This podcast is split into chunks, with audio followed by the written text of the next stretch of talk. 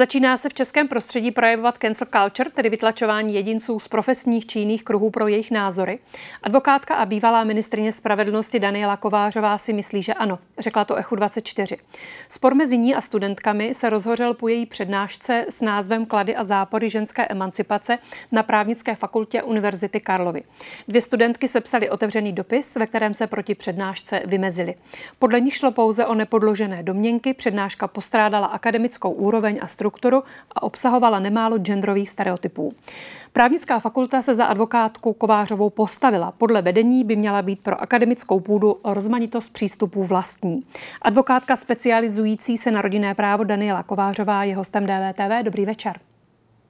Dobrý večer a děkuji za pozvání. A mrzí mě, že jsem nemohla přijít osobně, protože se dolečuji z covidu a mimochodem je to hezký začátek té naší debaty, protože manželovi je hůř a odbíhám mu eh, dělat obědy a večeře a, a vylepšovat jeho duševní i fyzický stav. Tak každopádně vám přejeme oběma, ať se vám zdraví brzy navrátí. A já jen ještě dodám, že do studia jsme zvali taky studentky, autorky otevřeného dopisu, diskutovat ale nechtěli.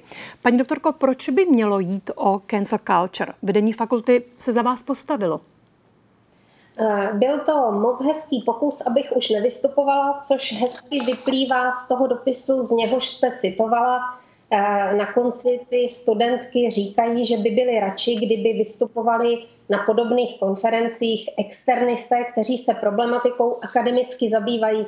No, Inu, eh, já myslím, že studentky nemohly pro mou kariéru udělat nic jiného, než zveřejnit ten dopis, protože takové slávy, které se mi v posledních dnech dostává a podpory ze všech stran, to nezbývá než poděkovat. Dobře, ale proč hned brát takový otevřený dopis jako cancel culture? Protože, jak říkám, vedení právnické fakulty se za vás postavilo a vám nikdo neupřel právo názory říkat. Kritika navíc původně nebyla veřejná, ona byla interní. Vůbec je ale otázka, eh, jestli studentky jsou tady ty povolané, aby hodnotili, co má zaznívat na konferencích Mimochodem, já jsem zahajovala už asi 30 eh, konferencí i mezinárodního charakteru. Nevím, jestli studentky vědí, že je obvyklé, že na úvod vystupují prezidenti států a různých institucí právě se zhrnujícími a odlehčenými příspěvky.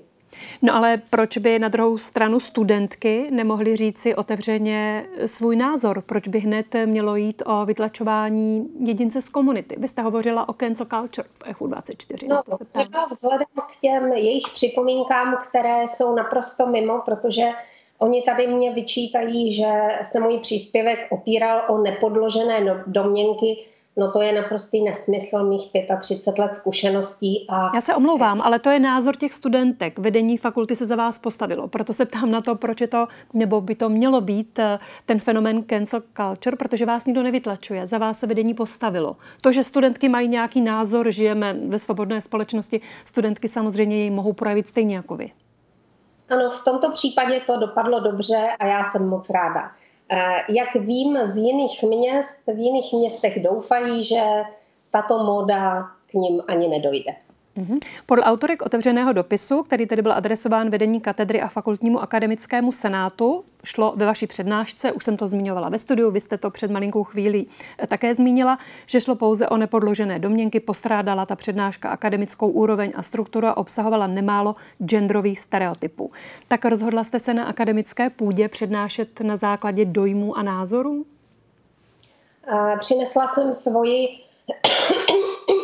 pardon, zprostředkovanou zkušenost z praxe. A mimochodem, pokud tady studentky píšou o genderových stereotypech, tak asi toho moc neví o rodinném právu, protože rodinné právo je plné genderových stereotypů.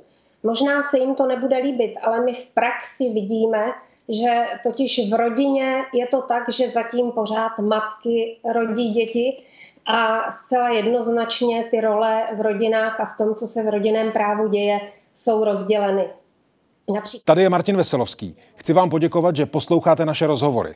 Jestli chcete slyšet celý podcast, najdete ho na webu dvtv.cz. Tam nás můžete i podpořit a stát se členy DVTV Extra.